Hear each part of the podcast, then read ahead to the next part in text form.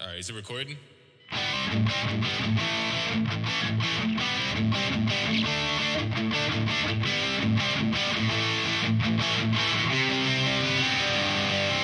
Welcome to Left and Leftist, the podcast that takes a no holds barred, skeptical look at politics. When the right is wrong and you need somewhere to turn, listen to Left and Leftist. This is episode 9. My name is Coulter, and as always, I'm jo- joined by my two co hosts. On the left, we have Caleb. The wise man said, pass the Dutchie to the left hand side. Puff Puff give. You know, I live in Colorado, everyone. And the resident leftist, we have Sheldon. I am the leftist. And I presently don't have my pitchfork. It's being serviced at the pitchfork servicing shop. But get your pitchforks and, and follow me. Mine will be out soon. And anyway, And We'll do it. as, and as always, we're going to go into this week's news. And we've got some big stories to talk about and a few right wingers to ridicule. But first, get uncomfortable because it's time for the leftist screed. Uh, yeah. Uh, so once again, I am going to talk about one individual in particular the convergence of the approaching Democratic National Convention. And uh, today being the 70, we're recording on the date of the 75th anniversary of an atomic bomb having been dropped on Hiroshima, Japan. And this has inspired another trigger warning edition of the leftist greed.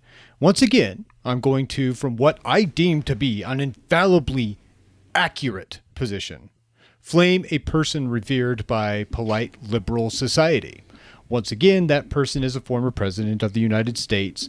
In this case, the 33rd such person, Harry S. Truman.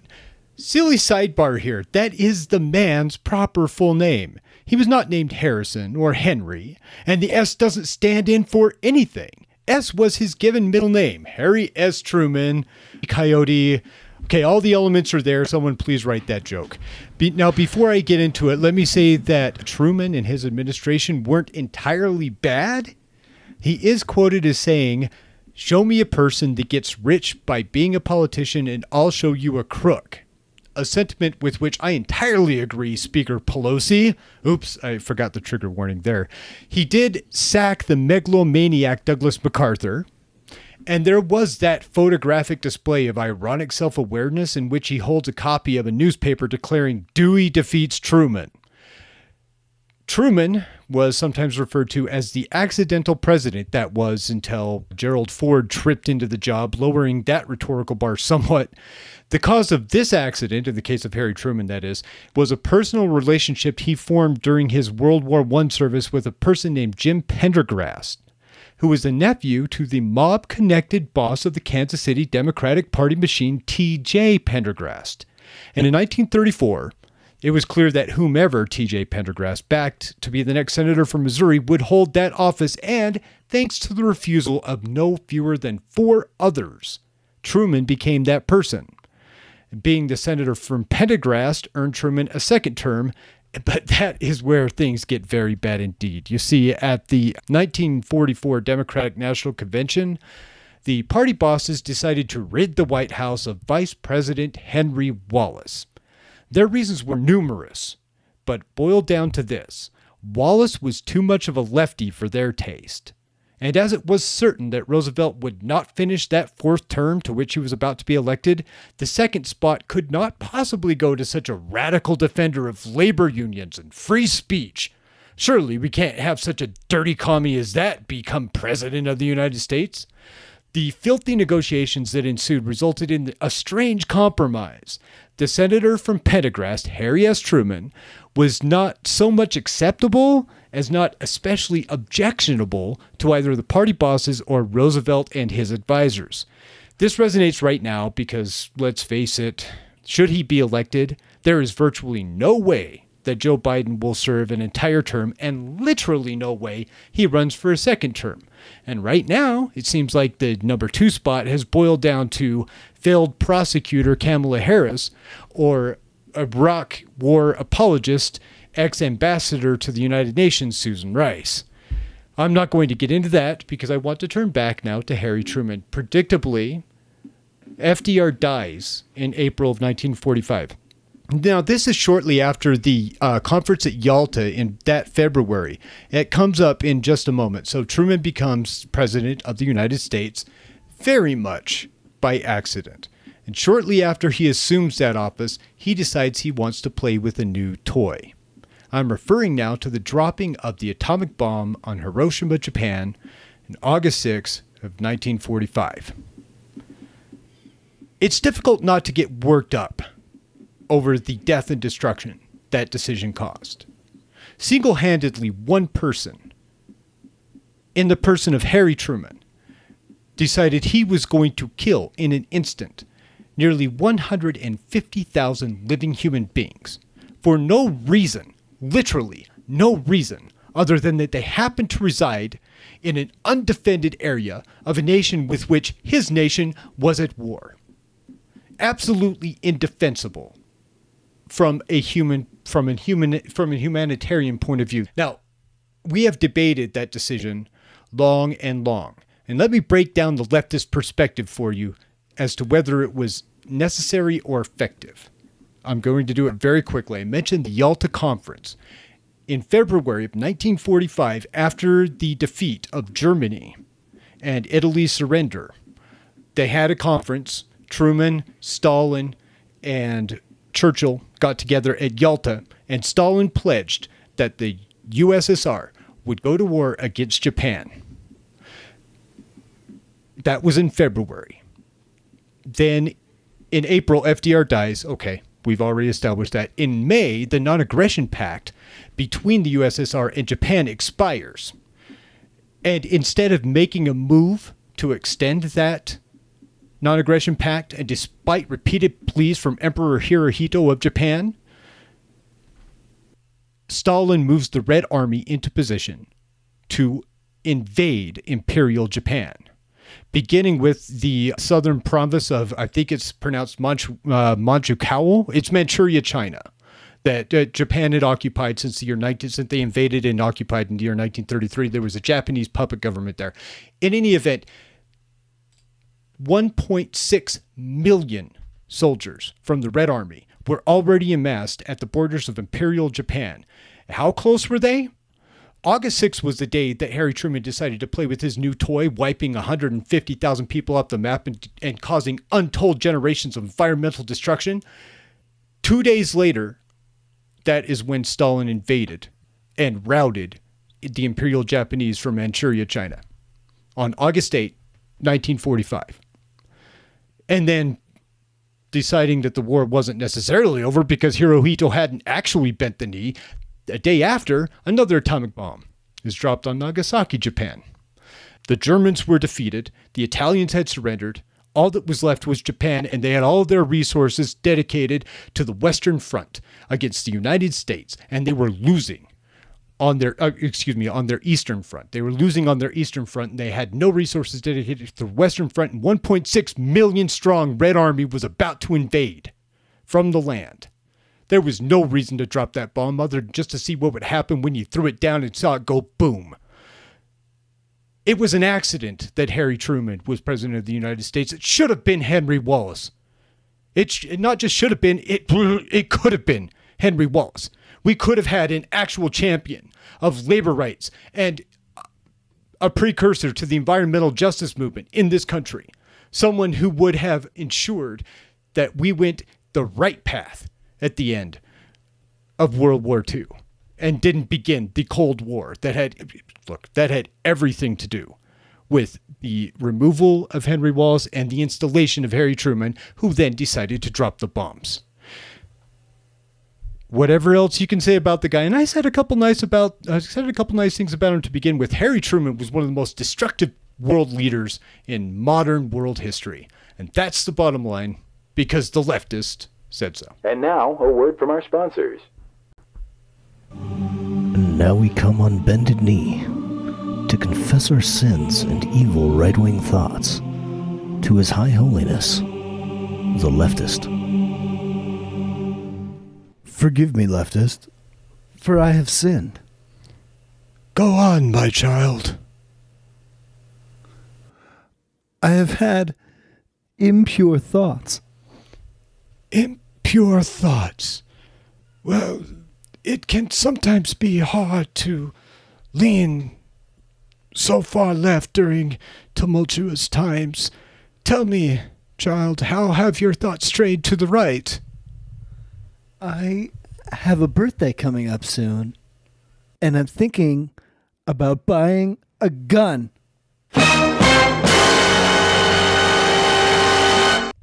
Well, you see, my child, there's nothing in principle wrong with that.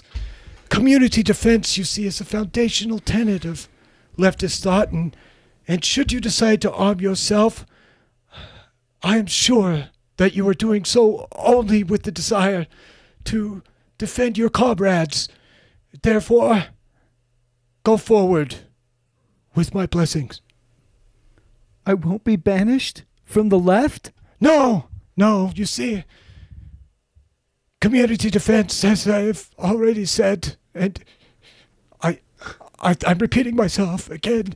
Uh, it is a foundational tenet of leftist thought. So, uh, it's all good. It's cool. Uh, go forth Thank, with my blessings. thank you. Thank you, holy leftist. Thank you.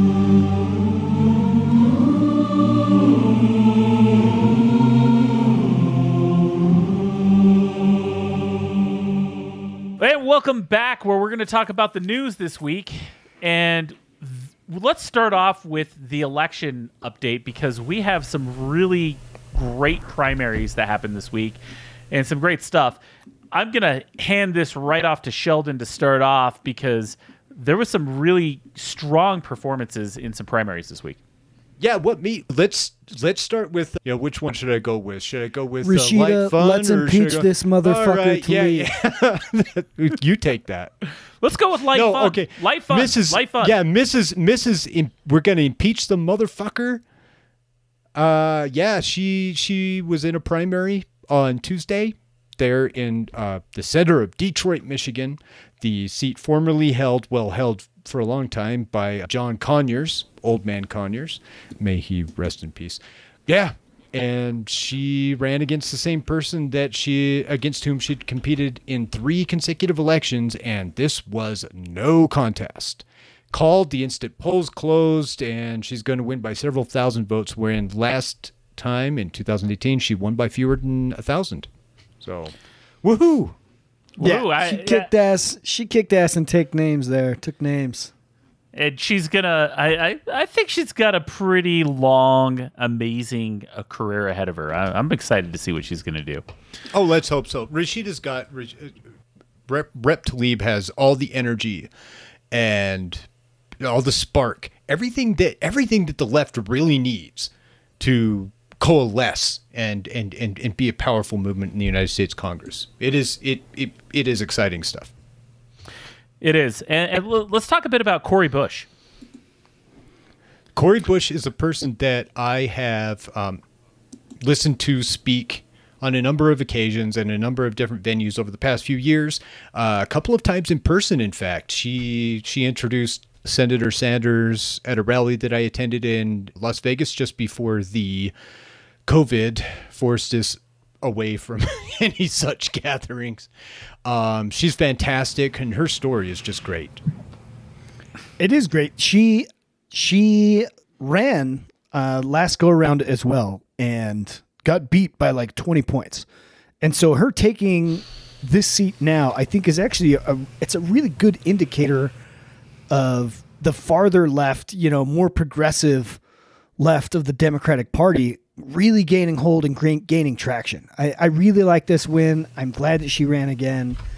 Yeah, it, it, was a big win. I think she's awesome. I'm also excited about Mark Kelly in Arizona. Uh, former astronaut.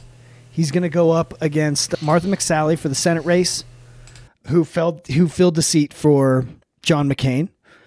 And that that is an up for grab seat, and I love Mark Kelly's chances. That's going to be a great race to watch all year long.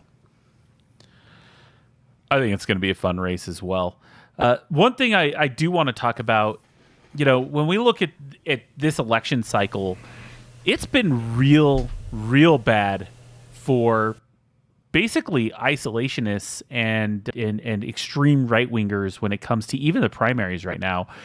You know, I, I I'm gonna actually play a little piano music for this one. You ready, Sheldon?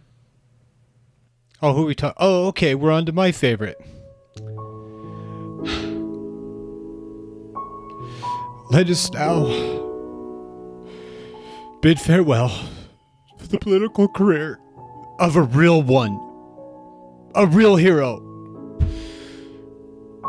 The former Secretary of State of Kansas and chair of Donald Trump's campaign to restrict ballot access across the country.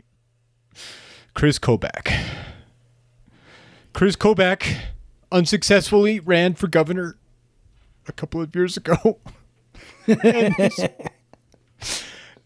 and this year he was he was going to be the president's lead defender in the United States Senate until all went awry. All went awry on Tuesday. Chris Kobach, your career is over. Your electoral prison. The chances of this man being elected dog catcher of Topeka are virtually zero. Goodbye, Chris Kobach. Goodbye, we Chris only knew you so well. I I'm I am sorely sorely gonna miss you because you were such a dipshit that Mitch McConnell spent like two and a half million dollars against you because he was afraid you were gonna lose a Republican seat in the state of fucking Kansas. Yeah, the way he, first wa- he lost the gubernatorial race in 2008. Yeah. Well, he he uh, M- McConnell was afraid that he was going to lose a fucking seat to a Democrat in the state of Kansas for the first time since who? Sheldon? Since who held it? Well, it, uh, it, it that seat was not that seat actually was not Truman's seat, but oh, that was a Truman it was since the age of Truman. It was 1932. Ah, so you know, just just eighty years. Man, when the GOP spends two and a half million dollars against another, like you know, a total right wing lackey, that really speaks to what you were talking about, Coulter. This guy is a total lackey and sucks up to Trump so much, and he's so far out there that Mitch McConnell spent two and a half million to beat him. I think that's awesome. That just shows them. I mean, let them spend their money, their war chest against their own people. You know what I mean? I, I agree, but you also have to look at the fact that it, this has not been a great election for people that are on the extreme end of the right. Uh, a, a good example, not just Chris Kobach, but if you look at the last year, others who have been this extreme right wing, like isolationist American America First candidates, they've just not done well in general with the primary voters. In and and I, to be honest, think that's a good thing. I, I think that these are the type of people that should not be in office, and hopefully the orange one who is currently in office is no longer going to be in office soon. Yeah, just just to fill out how awesome Chris Kobach was. In case, in the event that our listeners don't know, Chris Kobach was responsible for creating a program called CrossCheck. It is basically just voter disenfranchisement. What it is is uh, you take common people's, uh, you take the names of, you take common names people of color, and you cross-check them against voter registration records in other states. If it pings, you you disqualify that voter's registration and they have to register again. Otherwise, they can't vote that they can't vote in that canvassing period. you know, 2020 is going to be a really important election when it comes to things like redistricting, right? And hopefully that, and this is down ballot, right? This is so important when we talk about in the future of this year's election.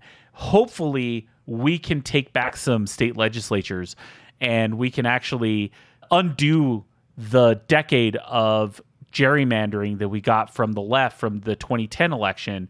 To me, if we were going to say that, you know, president election aside, the most important elections I see right now are state house and, and senate elections when it comes to that down ballot. And so hopefully everybody Yeah. voting helps that. But you you you realize you're a decade. I mean, you just said it. You're a decade late. The Koch brothers have already have have already made that a very difficult fence to break down. It's a And- very and they did it on purpose. fence. They, but like they, but they were org, and that's the thing. That's the thing that the left lacks, right? We just we we just think to ourselves, hey, if everyone votes, it'll all be fair and it'll all work out. Well, we can't Yeah. do that anymore. the Koch brothers is a- changed the rules specifically.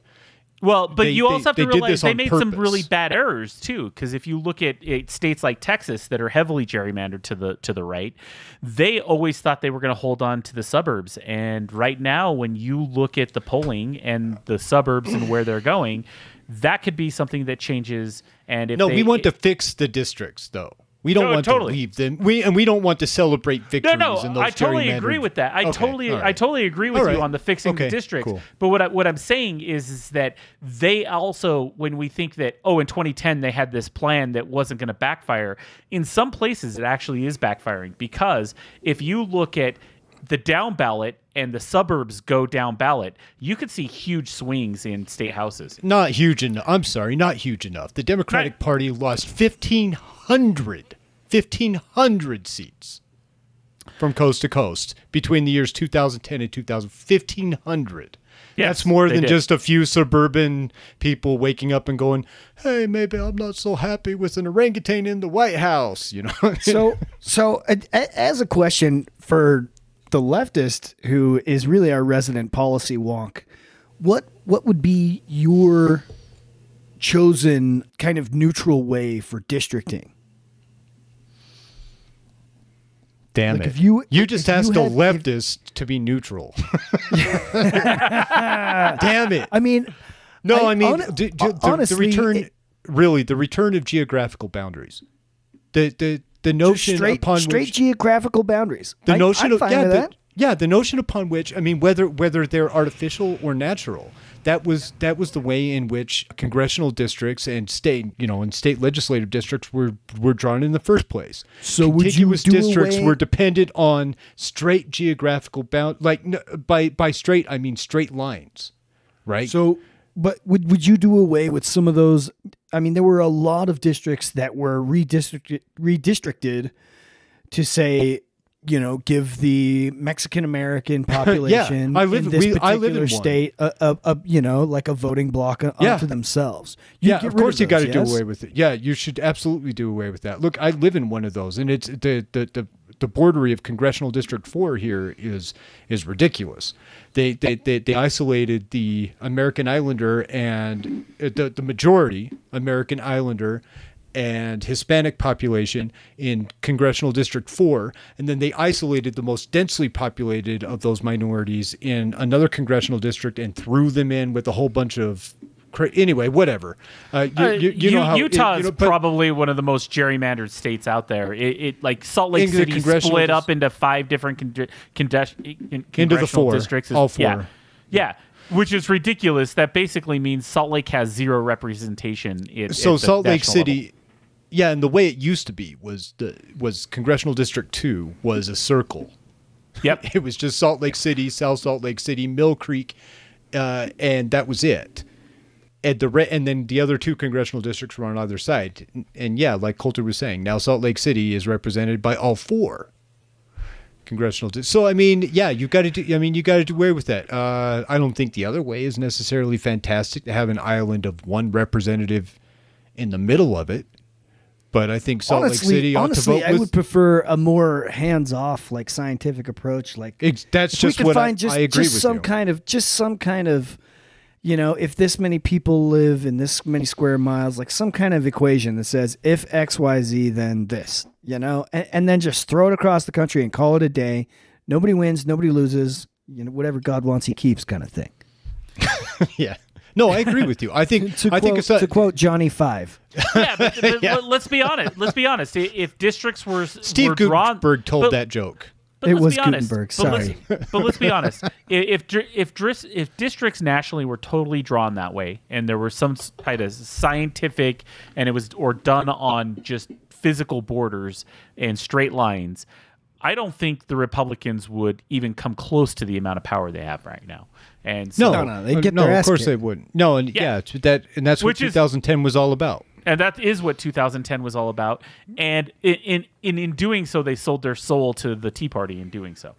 But I am gonna interrupt this districting talk because we have another story that I think is really important to talk about because this also stems to the election.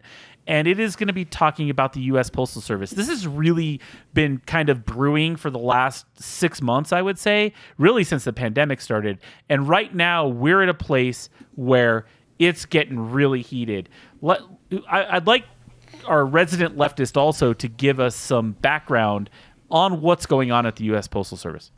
Oh, oh dear. Well, it's a shit show, to put it briefly. Uh, many of you might remember in the year 2006, the Congress passed H.R. 6407, otherwise known as the Postal Accountability and Enhancement Act. The primary takeaway of this is that the United States Postal Service, from that point forward, was in the unique position of having to pre fund all legacy costs for all career appointments from the day upon which that appointment was made. So I s- can we can we just stop right there and let's do a quick explain like I'm five kind of thing. Uh, I it, correct me if I'm wrong. This basically means that the post office has to pay all of the pensions for all of its employees that are employed right now through their future retirement retirement and they have to have that amount of money in a bank account somewhere right now even though those people aren't retired is that correct Yes, that's what it means. Yeah, and, And it's- the- which is and to be honest, absolutely fucking insane no business in the fucking world works like that no, no, business no business, and it's so insane that it was totally written and created for the sheer fact of actually destroying the post office. That was its whole Right. point. Exactly. So so it it succeeded very quickly. The Postal Service being a completely self-funded organization, no tax dollars go to the Postal Service, came up in the red immediately. And badly in the red, to the tune of tens of billions of dollars every single year. And so so so that as you said Coulter, that goal succeeded. So um, it gave those who have always wanted to privatize the post office, and I've mentioned his name a lot in conversation between the three of us, Darrell Issa, a person with a large personal stake in the company Staples. He is the personification of that idea. We have to illustrate that the Postal Service is bankrupt and would be run better as private business. which is hilarious to me because considering all of these right wing assholes out there that are all about the Constitution, I'm sorry, the Postal Service is the only government service in the Constitution that it needs to be a government Right? service. Yeah, it's Like- the only fed, you know, piece of the federal bureaucracy that's there. Yes, the only non-elected piece of federal government. Yeah, right. Yes. And- And, Or and not it's appointed. actually written in the Constitution. So these Constitution uh, scholars, as they like to call themselves, are trying to privatize the only thing that is in the Constitution. Let that the sink in for a only minute. it's it's also the only like self-funded piece of government am i am i wrong is it the only No, no, you're right. No, it's it's self-funded. It's it, it it's a long story as to as to why and how that's gone back and forth over over what 230 some years. But yeah, it's entirely self-funded. The the the federal government, the General Federal Fund or General Federal Revenue, GFR, has never bailed out or given a dime to the United States Postal Service. Never. and it was it was bad for a minute there. Like the postal service looked bad. I remember when email came out and everyone was like oh my god i'm never gonna send mail like snail mail again. And then uh, bezos of all people saves saves the post office. Like it comes roaring back Well- into into ubiquity Well, that, that, I'm sure that's all a uh, point of view, but the point I'm trying to say is that Yeah. let, us talk about the service you get from the post service and how amazing it is, right? You wake up in the morning, you walk out to this box, and magically it's filled with mail every day. And there's an entire army of people behind filling that box, right? And the thing that is amazing is that like I can write a letter, put 50 cents on it, and we're talking about this is 2020. I put what? what what's the current postage? 55 cents, something like that. It's fifty. It's fifty cents. First Okay. class. Well, at least First- the last time I bought postage. So Yeah. So I could buy about I, I could put 50 cents on it, less than a candy bar, drop it in the mail, and if it's local, the next day it's there, right? Like it, it's it's kind of an amazing thing. I can drop a sticker in the mail and send it to anywhere in the world and it shows up. I it's it's it's an amazing thing and I know that you guys are like Coulter this isn't that big of a deal. But the fact is is that you can do it for so inexpensive and to ship a package via USPS is very inexpensive. And so I'm talking about just as a consumer what it does is it actually keeps all of the competitors to the post office it keeps their prices down because it's such a good competitor and uh, it privatizing it is horrible It it keeps their prices down for a different reason. They finish all of their routes, like uh, especially in rural routes. Amazon and USPS and uh, not UPS, sorry, you mean, Amazon yeah. and UPS and FedEx. Yeah. they're not gonna they're not gonna deliver to some podunk t- podunk, podunk town in the middle of nowhere. The USPS is under you know federal mandate to deliver to the entire country. well, all uh, of it. i'll give you an example towns. Caleb you So and i yes, hike will drop off somewhere in a big city and then just hand it off to the mail carrier and say, "Please deliver the rest of this." If that wasn't the case, then you're talking about a huge swath, like forty percent of of like rural towns in America would have no UPS, no Amazon, no nothing. Like all of those would go away. So it, one of the things that's not being talked about is how instrumental the postal service is to the current economy. To national unification, really.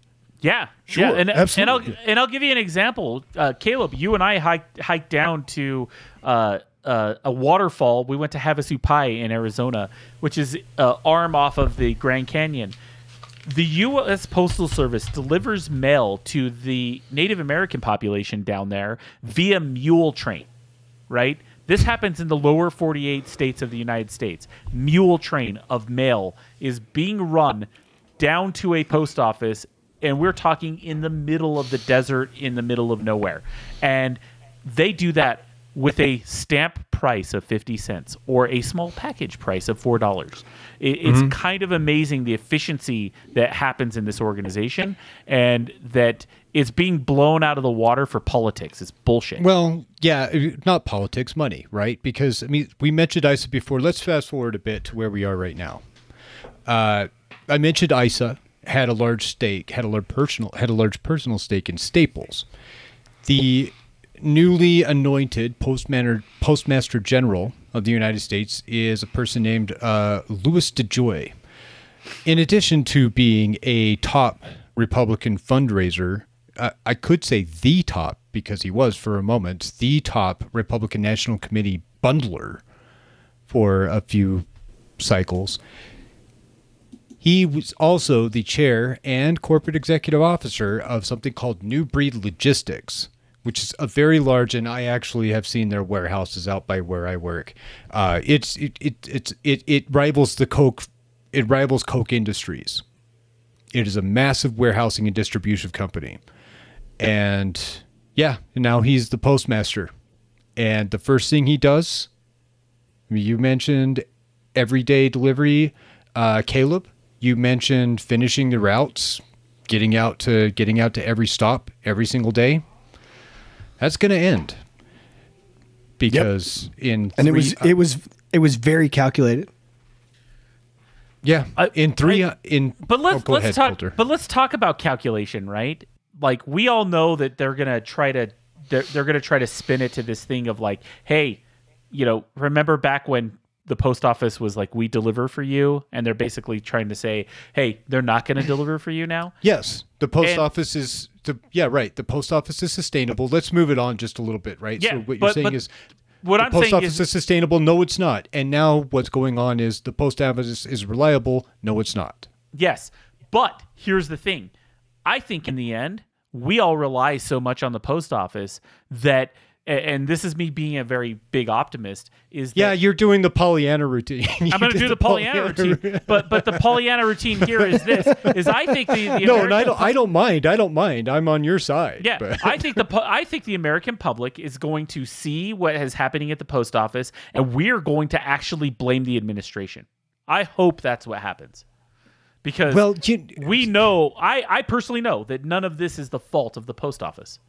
Okay, okay, okay. I mean, you could blame the administration, but it's the postmaster general. Okay, it, look. I mean, I I know it's And really it was a easy, postmaster just, general that was put in place by the administration uh, with yeah, this very look, intent. that's just you're just you're you're you're transferring the blame from the people running the post and I know it's easy to do because the orangutan, the oval orangutan, he's an easy whipping boy. I mean, it's easy to do. It's easy to just blame that guy, blame that jerk off. But if, as a matter of fact, in my opinion, if that guy was in any way competent, this would have happened years ago because the board of governors had nobody on it. Nobody on it. Everybody resigned. There, there, it was just completely wide open for this guy to take action, for this administration to take to take action from the beginning. And he only got around to it last fall. And yeah, and and and now there's finally. po- I'm just, you know, it's I I don't necessarily disagree with you, but man, we're already so pissed off at the guy for everything else. Uh, you know, it, there's got to be. Doesn't there have to be something greater, like like Black Lives Matter? Doesn't there have to be something greater? You know, don't we? No, know, totally. But, honestly- but I look at it this way: just throw it on post the office- pile, right? Throw it on the pile of shit. Yeah, th- we, that's what I'm saying. We can't throw it on the pile. The the real interesting thing for me is is is t- the question: Will the American public do as Coulter says, and like Yeah. pick up the you know the ugly puppy that is the post office and be like, no man, I love this ugly puppy. He's been you know I love my ugly old dog. He's been around forever. Like, are we going to do that when there are so much more like shiny in your face things like cops killing black people and yeah i mean there's just a lot of other things that are that are crazy in the news cycle i hope like coulter does that the post office does not get like pushed to the wayside in the crazy news cycle that we have going on today I have an interesting, tiny little sidebar before we move on to the elections angle of this. Um, I have knowledge that the U.S. Treasury Department has allowed the Postal Service to borrow uh, $10 billion uh, under the CARES Act, the, the Coronavirus Aid, Relief, and Economic Security Act. wow And uh, this is what Louis DeJoy had to say about that. He thanked uh, the awesome Secretary Mnuchin, who should be uh, behind bars right now. Thanks Kamala Harris for letting him free. Access to the additional $10 billion in borrowing, and thank you for that, Secretary Mnuchin, will delay the approaching liquidity crisis, DeJoy says. The Postal Service, however, remains on an unsustainable path and we will continue to focus on improving operational efficiency and pursuing other reforms in order to put the postal service on a trajectory for long-term financial sti- long-term financial stability. All right, so uh, so that's uh, bullshit CEO speak for I'm going to cut uh, same-day delivery service to 384 delivery units. That's efficiency. But yeah, and yeah, you- yeah. Thanks for the ten billion dollars, but guess what? I'm running this thing down the tubes anyway. Anyway, Exactly. And, and you know the the one thing that is gaining traction is obviously the absentee, the absentee ballot and vote by mail stuff. That has been huge in the news and really it's one of those things where there's an angle to this which isn't just hey, we're going to take down the efficiency and try to privatize it. There's a huge angle on this right now talking about it affecting the election. Do you think these inefficiencies are going to ultimately affect vote by mail? well, uh, the angle they're running, and uh, really quickly, don't say both vote by mail and absentee ballot because there's the same. They're thing. different. They're well, Yeah. they're they're No, different. no, they're the that same thing. They are the same thing in that they You vote that, absentee but by mail. You do vote, vote- every every mail-in ballot is an absentee ballot. Whether whe- whether you were required to apply for some sort of absentee status or not, that's an absentee ballot. Okay, True. But, but ditch it, ditch it. The the angle they're running on this, okay, is three. There's a three pronged attack going on, right? So you got DeJoy uh, as the postmaster general. You have the 2006 law that has has had the postal service running in the red, and now the elections. So conservative groups, including the Republican National Committee, are lobbying against mail-in voting. And they're doing so in the press. They're doing so on social media.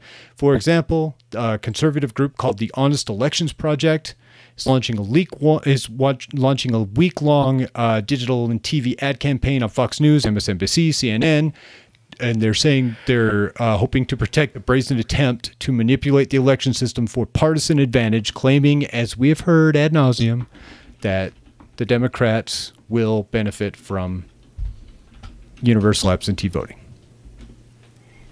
Uh, that's one of the angles. It just does any, uh, uh, do we have something from the Republican National Committee's uh, video?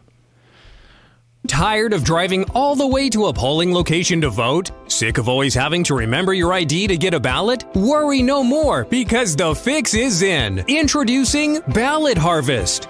Get fresh ballots delivered right to your door. Make your voice heard as many times as you want. We've rigged up our system to churn out ballots for every living thing in the country. Millions a day. At Ballot Harvest, we'll automatically mail genuine voting ballots to every person in your house. And as part of our special limited time promotion, we'll also mail you ballots for people who used to live in your house. We're mailing so many ballots, we don't even know who they're going to. With Ballot Harvest, the votes just keep on coming, and your votes don't expire until up to 30 days after the election. When you're ready to return your ballots, we'll send someone right to your door to collect them, even the unused ballots. And don't worry. I'm somebody who has. I, I personally come from a state that's been 100% vote by mail for a long time. You guys do as Both of us. All- yeah, we all both. us, We all of us. All of us do. And I have to admit, vote vote by mail has been an amazing experience for all of us.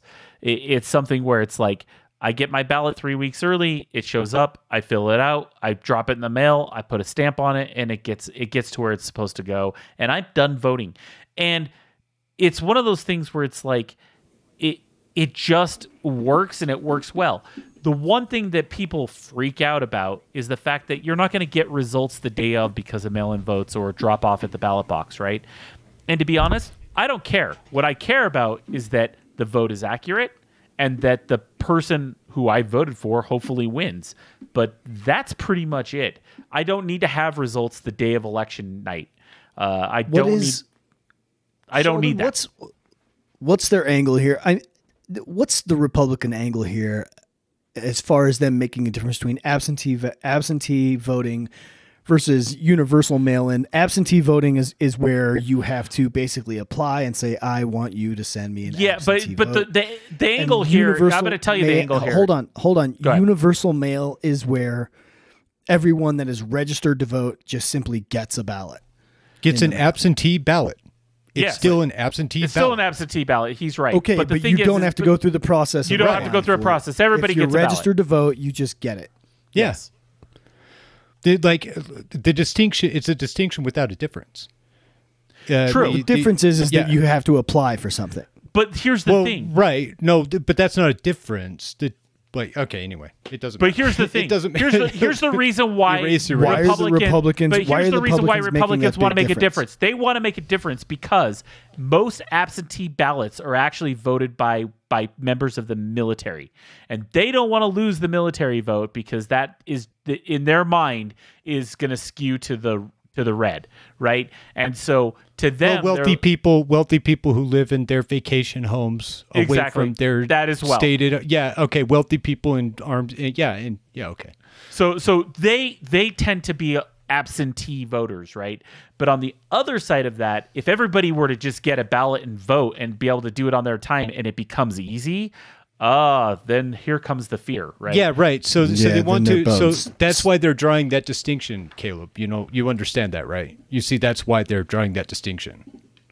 That because is they exactly want- So they they're want- just they're just they- sure that the they want that to say like that- if they say the state of Georgia or whatever said we're gonna we're going to do absentee voting for. Yeah, universal I- I mail-in voting, calling it- however you say it.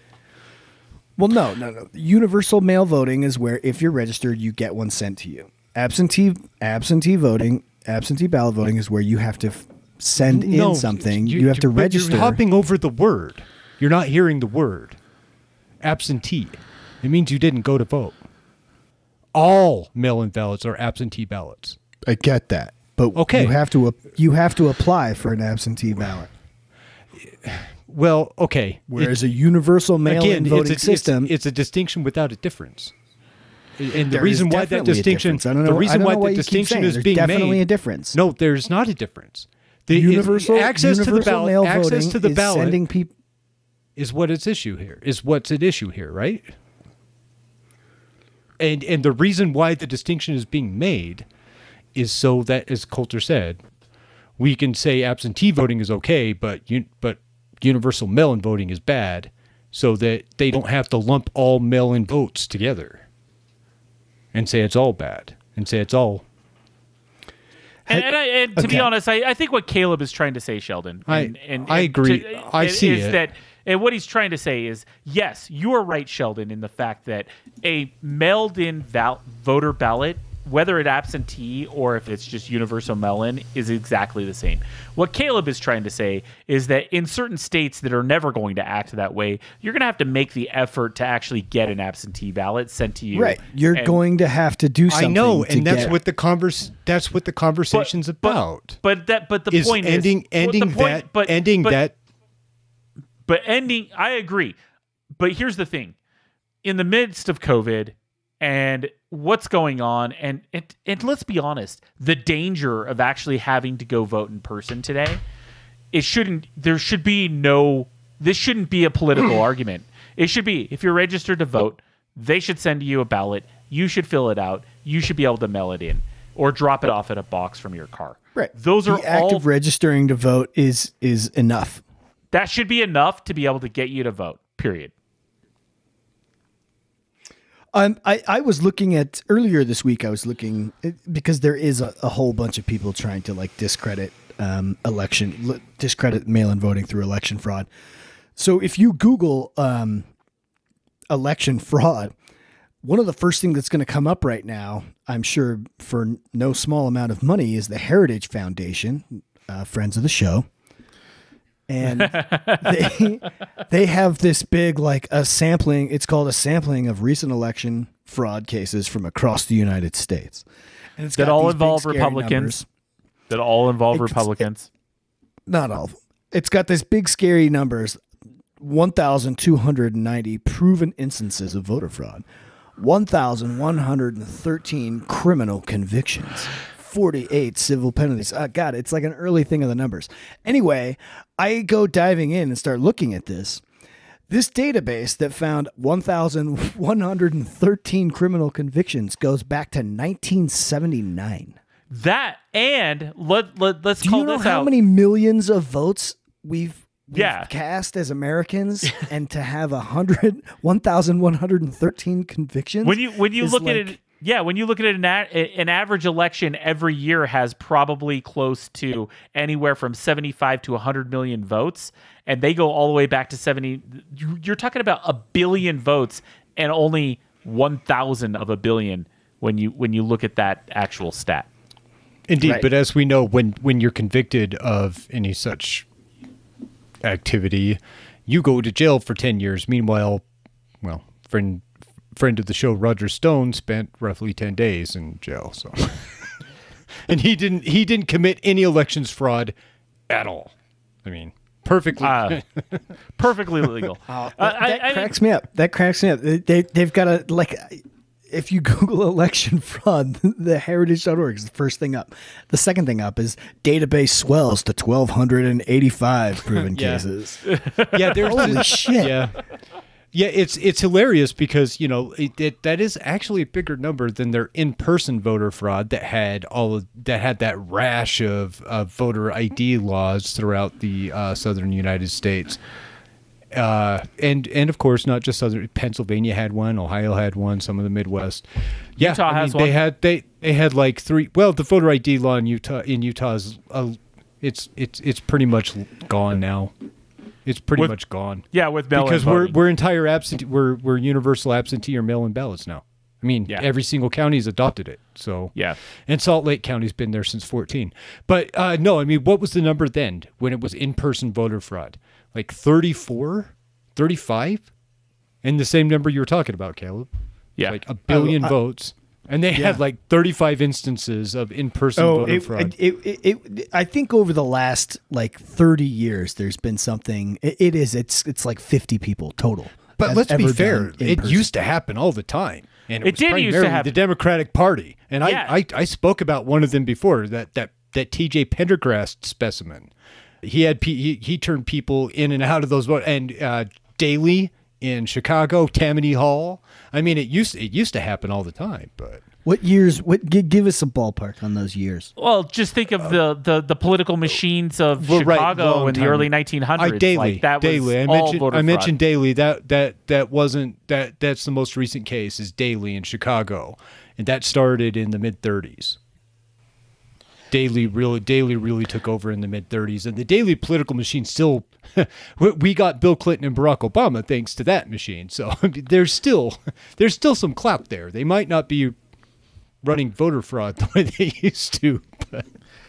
Well, let's uh let let's uh move on. Let let's jump into Okay, so it, save the United States Postal Service. That's the Yes. takeaway. Yes, Uh, let every save let it. everybody know that you support the United States Postal Service, and um, buy a book that's of about all stamps, I have to guys, say about that. and Yeah. and e- whether you need it or not, buy a book of stamps, guys. It's only going to support them. okay, Moving on. Uh, this is my favorite story of the week. I like it too. The satanic abortion ritual. This the is Satanic Temple has come up with a religious ritual involved in in abortion that basically is going to take away stupid laws and completely and unnecessary and sometimes cruel laws where you have to have a waiting period before you make an abort before you have an abortion. You have to have a sonogram before you have an abortion. Uh, you have to go to counseling, which people, you know, where you talk to people who are trying to convince you otherwise of having an abortion. All of that can be wiped away by just calling out the rite of your satanic abortion ritual. I love it. I think it's. I think this is the the most daft move that uh, the Satanic Temple has done for uh, personal rights in some time. I absolutely love it. this was a really daft move. The the reason it was such a good move is that they put this together in a specific way to actually mimic the religious freedom arguments that have actually been held up by the Supreme Court. And I it's one of those things that when the Supreme Court went down the road of trying to institute re- religious freedom as a right in the Constitution to the level of like I can step on other people's rites, which is what this court does. This actual abortion rights portion of the of the the Satanic Temple is really is put together really well. They made it a religious ritual. they made it uh, the rights of their religion. I, I it's almost like guys, uh, I'm gonna be a Satanist soon. I need to be a Satanist. That's what's gonna happen. So, I, I, I just one point here. It wasn't the Supreme Court that started the whole thing. It's called the uh, Religious Freedom Restoration Act. yeah, you're right. It- and it was it was 1993. That was uh, that was friend of the show, Slick Willie, signed it into law. Um, let's it it it does what you say though, and it's been upheld by the Supreme Court. Uh, it hasn't been overturned. It there virtually all these challenges that you're talking about have have to do with the uh, challenges to the refer- to Religious Freedom Restoration Act. You know, the challenge to Hobby Lobby, the challenge to the uh, to the to the anti-gay cake maker.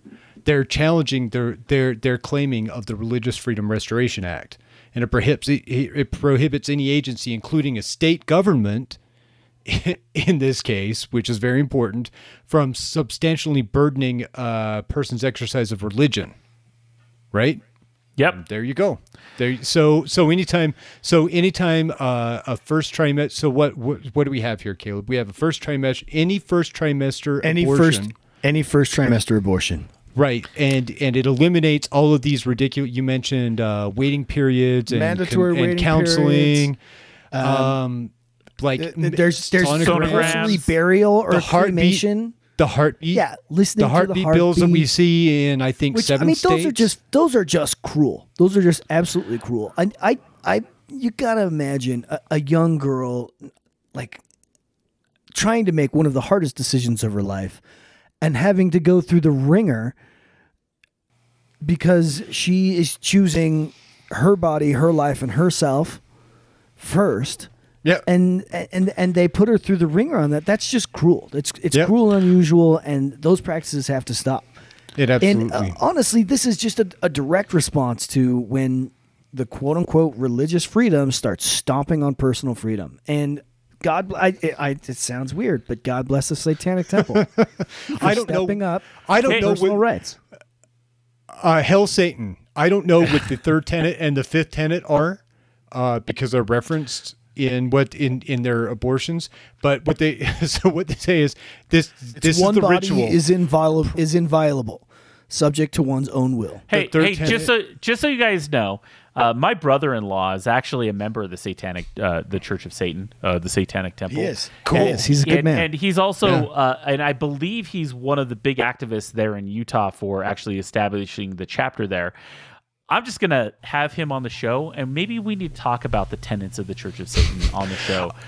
I, I think Well, that there's so they're doing the the temple in town is doing um they're trying to get recognized as an educational body and they're get they're going through the steps for that right now. You should ask them about that and maybe we should do a quick interview on that. It- it's I coming think- up. It's I think that's cool. something we should definitely talk about.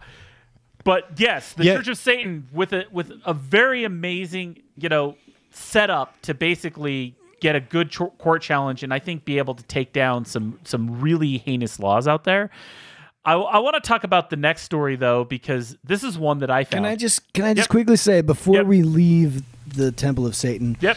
Sorry, mom. Religion sucks. Okay, carry on. Ah, there we go.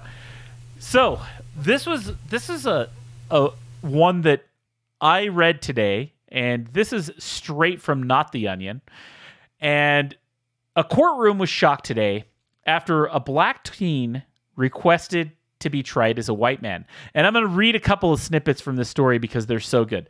So, Sean Jackson, who was appearing in court for a gun charge, refused to plead before the judge and jury to accept his conditions. The 19 year old said that he wanted to be tried as a white teenager and that if they can't give him that, that they should try him as a white man who is who has a who has a simul, similar record as him. The data, and this is a quote from him. He says, The data shows that if I go into this trial as a black man, I'm definitely going to jail. I would like the judge and the jury to study these past cases so that they can release they can release that no matter how I plead, I'm going to be found guilty and given a sentence that is considered fit for a black man by this justice system. So I would like to plead as a white boy and a white man and be tried as such. Uh, I think Man. this was Slow a clap. slow clap. That's a 19 year old. That is beautiful. Beautiful stuff right there. slow clap because he's right. He's 100% right. He's dead right. And he's got big black balls to say that in front of a judge. Like, that is such a ballsy statement for a 19 year old. And I don't know, maybe he's just foolhardy or whatever. But it, it was, I, I wish that this this article had a reply from the judge or something.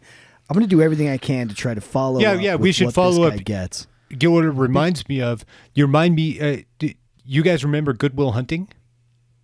Yeah. Oh yeah, The film Oh, Good. yeah. You rem- so because so the freedom is the is the soul's right to breathe, sir. exactly. So the judge the judge goes through all the lists. He's got the rap sheet in front of him. He's got all the times he's dismissed Will Hunting before his court, and he's got Will Hunting just you know citing ex- uh, transcendentalists in the courtroom. and and citing the founders of of, of the cons- you know the drafters of the Constitution and everything. That is what this that is what that's what this kid Jackson reminds me of. Sean Jackson. He he absolutely reminds me of so he went there with all of these previous cases of of young white men brought before that very court on gun charges and he laid it out and he said I'm white too. Yeah, and, prove me, you know, prove me wrong. Here's here's the precedent. and don't Is- get me wrong. Right. A gu- don't And- get me and wrong. A gun charge is a pretty liberty. serious charge, and when you look, and but he also when you look at his past record, and it says so in the article, he's only had a single misdemeanor before that, and so in all Which is not- reality, which is nothing. which is nothing. And is that's what he had, and that's what he had in all in all of those in that file that he that he threw at the court. Yeah, He had all he had a whole bunch of cases. Of young white men brought up on gun charges either on first offense or with the, the a similar a similar sheet as his, yep. and treat me the same. And they and they got things like probation, house arrest. None of them went to jail. Yet, if he was an actual like just because of the fact that he's an African American and that he had a gun, they're going to throw the book at him and he'd go to prison for like 3 years. It's it's it's that is the justice system in this country. Period. Yeah, of course, this is Florida. I mean, you all remember that shortly after our buddy George was acquitted, they took they took a woman who who was being badly beaten by her boyfriend and shot him with his gun. They they refused to accept the the jury uh, the jury convicted her even though she pled on the same grounds as our buddy George. She was standing her ground and she's still in prison. Yep, I remember that. I remember yeah, that it, as it well. happened. It happened like right afterwards. So there you go. Yeah, justice, justice, just justice for some. Justice, justice for some if you're white and rich. That's this country. Okay, so White and le- or. Yep, white and or. Okay, so the the next one, this is uh, a call out to Sheldon in the Antifa handbook. Our boy Stephen Miller was on a podcast this week, and he don't had talk about the handbook. Don't talk about the handbook. don't talk about the handbook. Uh, he had this to say. So step in. and the silent majority will not only cease to be silent, but they will become a super majority. Because what the Democrats in Washington stand for right now is, in effect, a modern day fascism that says if you don't think what we think, if you don't believe what we believe, if you don't act how we act, then you're going to be written out of society. That is fundamentally contrary to everything we stand for as an open, tolerant, pluralistic society. And if that agenda ever gained power, if they could actually put law behind that thought process, then we would be living in a true nightmare. Have you guys Uh, no wonder why how much? you are a senior advisor to President Trump, Stephen Miller. Really want to thank you for taking the time here. So I thought Pot, the clip was over. kettle, have you guys? Have you guys realized how much I sound like Stephen Miller? that was that was the first time in a long time that I've heard Stephen Miller talk, and that's fairly close. And I'm appalled at myself, and I need to change. all I have to say is pot, kettle, black. I, you know what? You know what pisses me off about his this whole quote is he's like, "We are in a pluralistic society." Fuck no, we're not. We are in a society of so many different cultures and so many different points of view and so many different things. Saying we need a pluralistic society where the left and the right can live. A, no, man, it's Yeah, not bullshit. the left and it's not the right. Yeah, okay? it's Stephen It's- Miller. it's- is he, he just it's there? religious and non-religious and black people and white people and Mexican people and and wealthy and the poor, like all those angles and people that like guns and people that hate guns. We all have to live together. It's not two fucking pieces of society. Okay. Right. He and he just there. He just there. He's like in the same breath. The guy says, "We live in a pluralistic society, and Democrats want to build gulag." What the fuck? How how do you how how why even open your mouth, man? How can you say we live in a pluralistic society and then take a partisan uh, direction, amplify amplify Yeah, the idea that exactly. one party is fascist and wrong and bad, and you're going to build a fucking gulag or some sort of free speech prison to put us all in. And make sure that we don't have any influence over society. What happened to oh, pluralism? What happened to the pluralism that you mentioned? like- free speech. I want to put you in the free speech prison, bro. Fine, I'll just pay. I'll just pay to get out. You bagged I on mean- Truman today, and I was like, "That's it, free speech prison for Sheldon for one week." well, but the thing is, is we have we have Stephen Miller, who is basically probably the most decisive person other than President Trump in this administration, right? When it comes to I don't a- know. I don't know. You think so, but that's a culture I- warrior. That's a cult. That from the culture war perspective, yeah. Yeah, from a culture war perspective. Let's go. I'll give you that. From a culture war perspective. okay then, On okay. a non-economic perspective, right? He is. Do we Yeah. just think By he looks far- like young Cheney? Is that why you're hanging that that fucking gold chain around his neck? He Because does he's not- like he young. just- Well, you know, he always reminds me. He reminds me. Uh, uh, he reminds me of of the bad guy from Beverly Hills Cop that like kills kills Mikey at the beginning. Oh yeah, he's in the- yeah. He's like, "What are you mad, Axel? Because I killed your boyfriend." Oh, you know Yeah, who yeah, he, yeah. you know who he looks like is uh what was it the RoboCop, the bad guy in RoboCop. all the bad guys No, no, no, from who ended all the '80s dad action. That '70s show. Yeah, yeah, that guy. Yeah, Oh no, they yeah, red, red. yeah. looks like what do you think, dumbass? Yeah, and he looks like White he, power, dumbass. He was also the bad guy. He was also he was also the bad guy in Total Recall. Okay, was, I think was. there's. I think these are probably several several different actors of whom are They're all the same guy.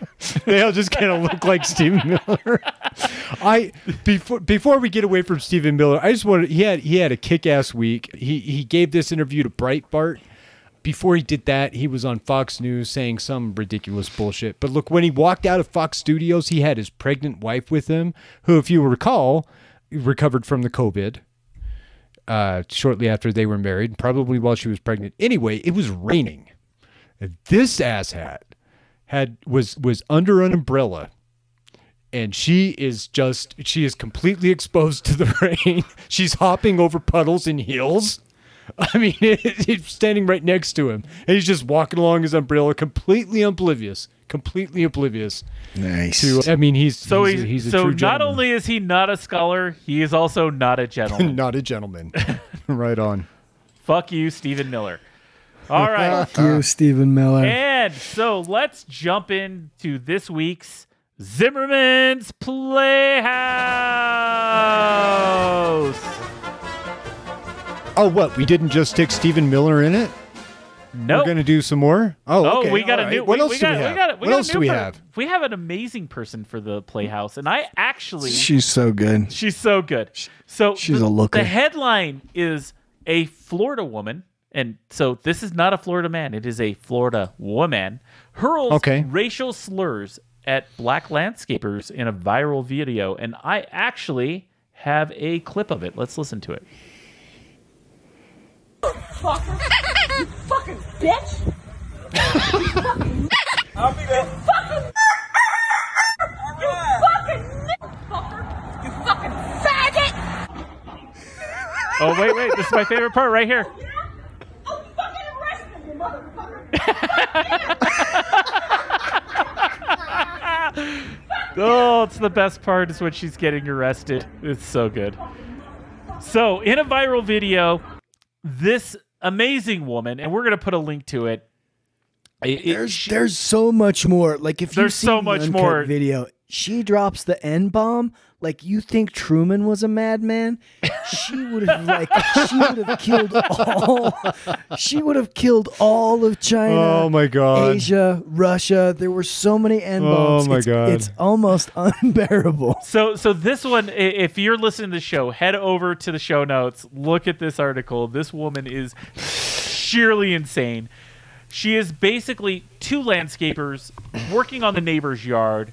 These guys were actually really great guys when it came to. Oh, dealing they were with super this. cool. They're Super just like walking off like they're like God bless. Yeah, have, they're a, like- have a blessed day. Yeah. Yeah, she's that, she's got the let's roll. bracelets on. She's she's fucking being arrested. And they're like, God bless. I don't know. I think that's a little passive aggressive. but No, I'm no, no. They weren't doing that when she was getting arrested. She got arrested later. No, I- oh, oh, okay, all right. And, All right, and- contradiction and aside. after this whole thing went viral, and of course, you know, has been spread all over the internet. When asked later, they were like, "Hey, man, we didn't really want this to go viral. We we were just, you know, trying to get out of a bad situation, and you know, we." They they were actually took the high road here. It's something where I just feel like this is this is actually really sad to look at. It, it's it's actually like this person is obviously the woman is obviously insane when you look at this video, but on top of that, it's just you you just feel for the two guys that had to take this kind of abuse. I don't know. Like I see this woman, and it it brings me back to Kanye. Do we have the Do we have the sad music? I can give you some sad music. What? It brings me. what are we doing? It brings me back to Kanye. Kanye. What the fuck are we doing? God, man, I I'm really sad that you have serious, serious mental health issues. because we could have we could have taken Kansas or uh, was it Oklahoma that you signed up for? We could have taken Oklahoma. Kanye. and um, it's just a shout out for everyone out there that's fucking crazy in the head. Take your meds. You know that could have been an entire Zimmerman's Playhouse unto itself. The the Twitter hashtag the Twitter hashtag pray for yay.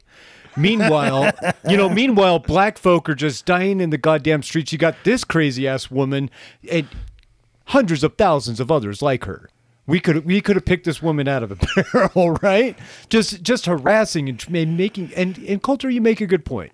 You make a good point. It's one I don't often think of it's tough to it's it's it's difficult to watch people of color deal with crazy white people and to, to, to, it's just you're right i agree with you and pray for All yay right. no no that could have been an entire zimmerman thing Look, the, well, uh, Sheldon, Florida Sheldon, woman. Sheldon, send her to the playhouse. I'll do it. I'll do it. okay Florida roll back. woman for dropping more N bombs than we've previously known possible. You can fuck all the way off to Zimmerman's, Zimmerman's Playhouse.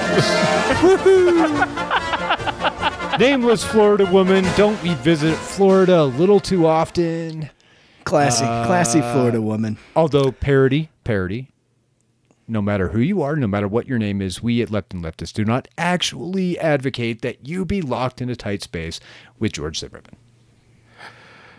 Because that guy's a crazy asshole. He's such, Such, an a asshole. fucking prick. Ugh, such, an, asshole. All right, and let's head into our next segment. We will continue our discussion is not what's happening. of Darwin's theory of the descent of man. Today in Dumb Americans, this just in, as of Monday, tampons and maxi pads are no longer banned at the Texas State Bar exam. Progress. Progress. The, the, the arc of history, the arc of history is all, maybe slow, but is always forward. And yeah, women are just yelling comfortability. up until So Monday, how long did this go on, man? I, I, up until up until Monday, like I, I I don't know when Texas allowed women to take the bar exam. That might have been like 1993. or, not, or 2003. Texas. but up until Monday, the two day exam, it's a two day exam. Women were not allowed to bring their own feminine products, having instead to use a state provided cardboard applicator, which just fucking sounds uncomfortable. And I just don't, I don't get it. I don't get how this is a thing. And I know this is a long bump on the road of the long, long journey that the state of Texas has taken in deciding that they know what is best for women's bodies.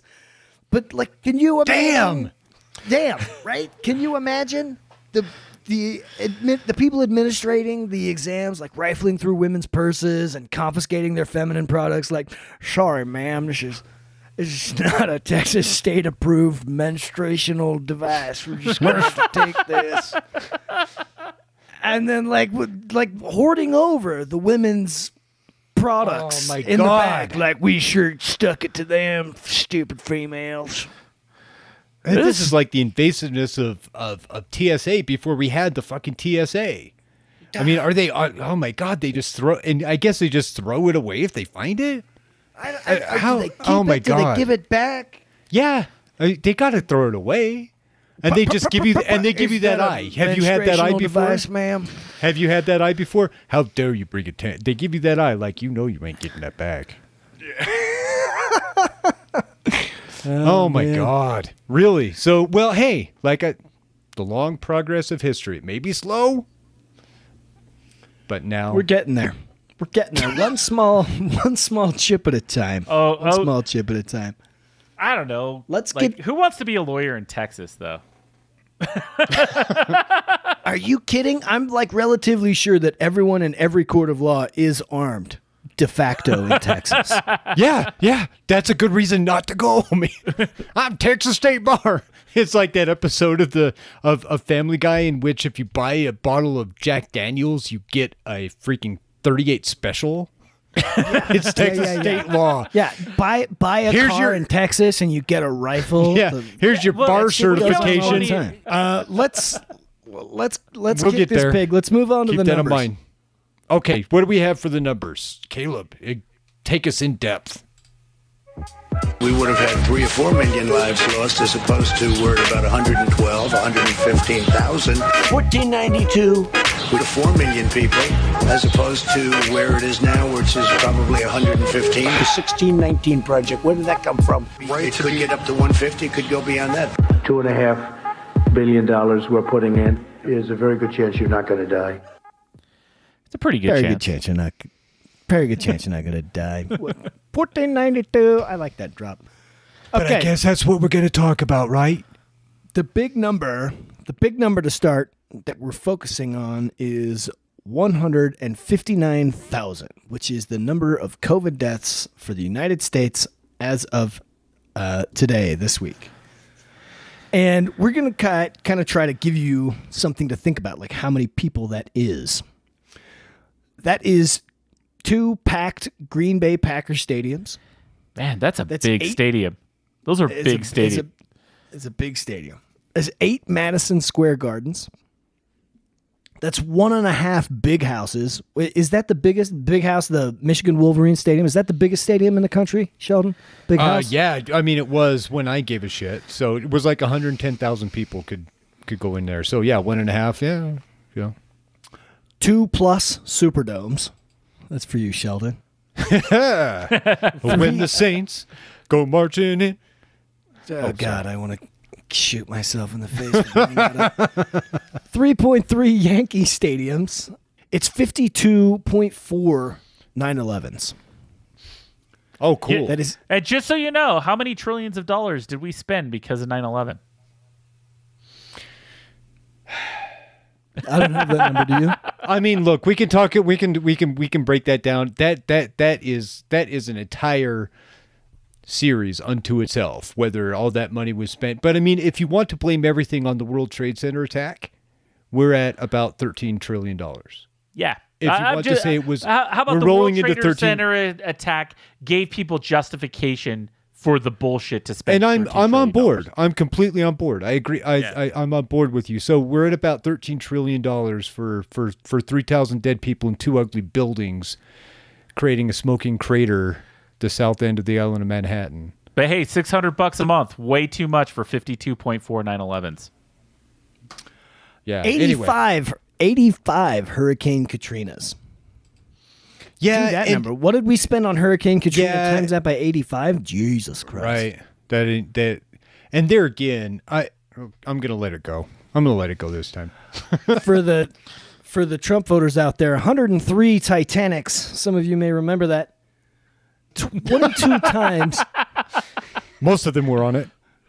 22 times the amount of deaths Ameri- the amount of deaths from the polio epidemic uh, epidemic. And polio was that was a serious fucking lockdown. If- 65 times the American deaths in, in the war in Afghanistan. 35 times the American deaths in the war in Iraq. 4.3 times the American deaths in the Korean War. We don't talk about the Korean War enough. Good Lord, was that a bloody war? Thanks, Harry Truman. Yeah. I I mean, if only he'd have dropped a nuclear bomb sooner on Dropped the bomb on, Pyong- on Pyongyang. that would have been cool. Six point six point two times the Revolutionary War, um, American deaths. Yeah. Two point seven times of American deaths during the Vietnam War. This stat kills me. One point three times the American deaths of World War One. And then the, the the last amount of numbers. I want you guys to to click on that link on the list of United States and just scroll down to to cities under that hundred and fifty nine thousand mark. Well, Let's just, name a couple a couple Lakewood, of famous Lakewood, cities that would be Colorado, right next to me is 157,000 people. That's like the next city over for me right now. They would be completely gone. For those in Utah, it's like well more. West than Valley Provo. City. It well, it would be it would be like West Valley and Payson combined, gone. Macon, Georgia, Kansas City, Kansas, Dayton, Ohio, uh, yeah, Bridgeport, Connecticut, goodbye. Waco, Texas, Syracuse, New York, Columbia, South P- Carolina, Topeka, Kansas. Yeah. Does you think that's funny? The Kansas side of Kansas City has a yeah, the, the Kansas side of, in it. of Kansas City. The capital we of kept- Illinois, we kept the good Springfield, side. Illinois, gone. Yep. Hartford, Connecticut, gone. Hartford, Connecticut, and probably all of its little neighborhoods around it, gone. Burbank, California, gone. Oh, Eugene. Eugene, pretty much gone. Charleston, Charleston, North Carolina, bye bye. Yeah. This is fun. Fort Collins, pretty much gone. That's for you, Coulter. Westminster, Colorado is also the next star- city over for me. Gone. Yeah. Boulder, Colorado, completely gone. Yeah, I, I, I just think it's it's a it's a good way to kind of visualize the amount of people that have died in in not a very long time. Um, Actually, hold on. months. I live in Arvada, Colorado. 121,000. Yeah, there's Arvada. I, would was be- I thought that would Arvada would show up before West Valley City and it oh did. yeah, yeah. Sandy Sandy would be gone. West Jordan would be gone. I, I mean, if you took all of Sheldon's illegitimate kids and put them in a basket, God damn you. they hey, would here's all one for be you. dead by coronavirus. Here's one for you. I'm gonna I'm I'm gonna make this even more fun. You ready? You ready? Yeah. You you want to know you want to know how many times how many times the community known as the villages in the state of Florida Jesus, play the clip. What The villages. Sunshine and golf galore. Yeah, you got it, you! White power! White power! There you Where neighbors stroll the old town square and the good life is in store. Turd! You fucking turd! The villages where the smiles shine all year round. Nazi! Nazi racist pig! The villages, Florida's friendliest hometown. From our family to yours. From our family to yours. Come on! Come on down. We're Florida's friendliest Trump sucks! man. One of the friendliest places in town. The America's villages. friendliest hometown. Fuck Trump. Oh, I love you guys. You turd. You fucking turd. God, go find All that right. clip. Bring All it right. back, Colton. Let's ra- let's wrap this show up. No! First thing we're, Let's- first thing let's gonna- carry on. First thing we're going to talk about is let's talk about Patreon. Head over to leftandleftist.com and look at the support tab, and you're going to find a link to Patreon. Or you could just go to patreon.com forward slash left and leftist. And there you're going to be able to give it any amount. We have a couple of Patreons now. I'm very excited about those. So thank you to all of those who are giving Thank you, to our show patrons. monthly. Your support. Thank you, patrons. Yes, patrons have now locked us in to having to make a podcast every week because now we we get paid. It's- We were gonna do that anyway. we were going to do Let's it be anyway. honest. Let's be honest. But if you would like to give us the gifts of money for doing this, please head over to patreon.com forward slash left and leftist. The Another- next promise for the patron is I'm going to buy Sheldon a mouse that isn't the loudest mouse I've ever heard. You're not still hearing it. We're totally still hearing it. Uh, I've. Carry on. oh, For ten dollars, I'll buy him a mouse that doesn't suck. My mouse rules. It's my tower that sucks. Hey, go also go find us. Go find us. Uh, Facebook, Instagram, TikTok, Twitter. Twitter. All Twitter had a- left and leftist. hey, hey, Sheldon, I got to throw Yeah. out, man. I've been getting buzzed on all the new follows on Twitter. You've been kicking some serious butt. I love it. Like all day, my watch going off all day long of all the new people following us. Did you like that? I did like you that. like that action? Yeah. Hey, uh, Left and Leftist is blowing up just a little bit on Twitter right now. Uh, thanks to everyone Thanks. who followed us. Yeah, thanks to everyone who's listening and everyone who's followed us. Another way to support the show is write us a review. Head over to Apple Podcasts or podchaser.com. Look for Left and Leftist and write us a review. Your five star review is going to help people find the show. Other than that, these guys owe me an egging of my house, and that might happen Oh, I've one already day. got a dirty plan set into motion. oh, it's going to happen. But other than that, thank you for listening to Left and Leftist. Bye. Bye. Good night, y'all. So long, suckers.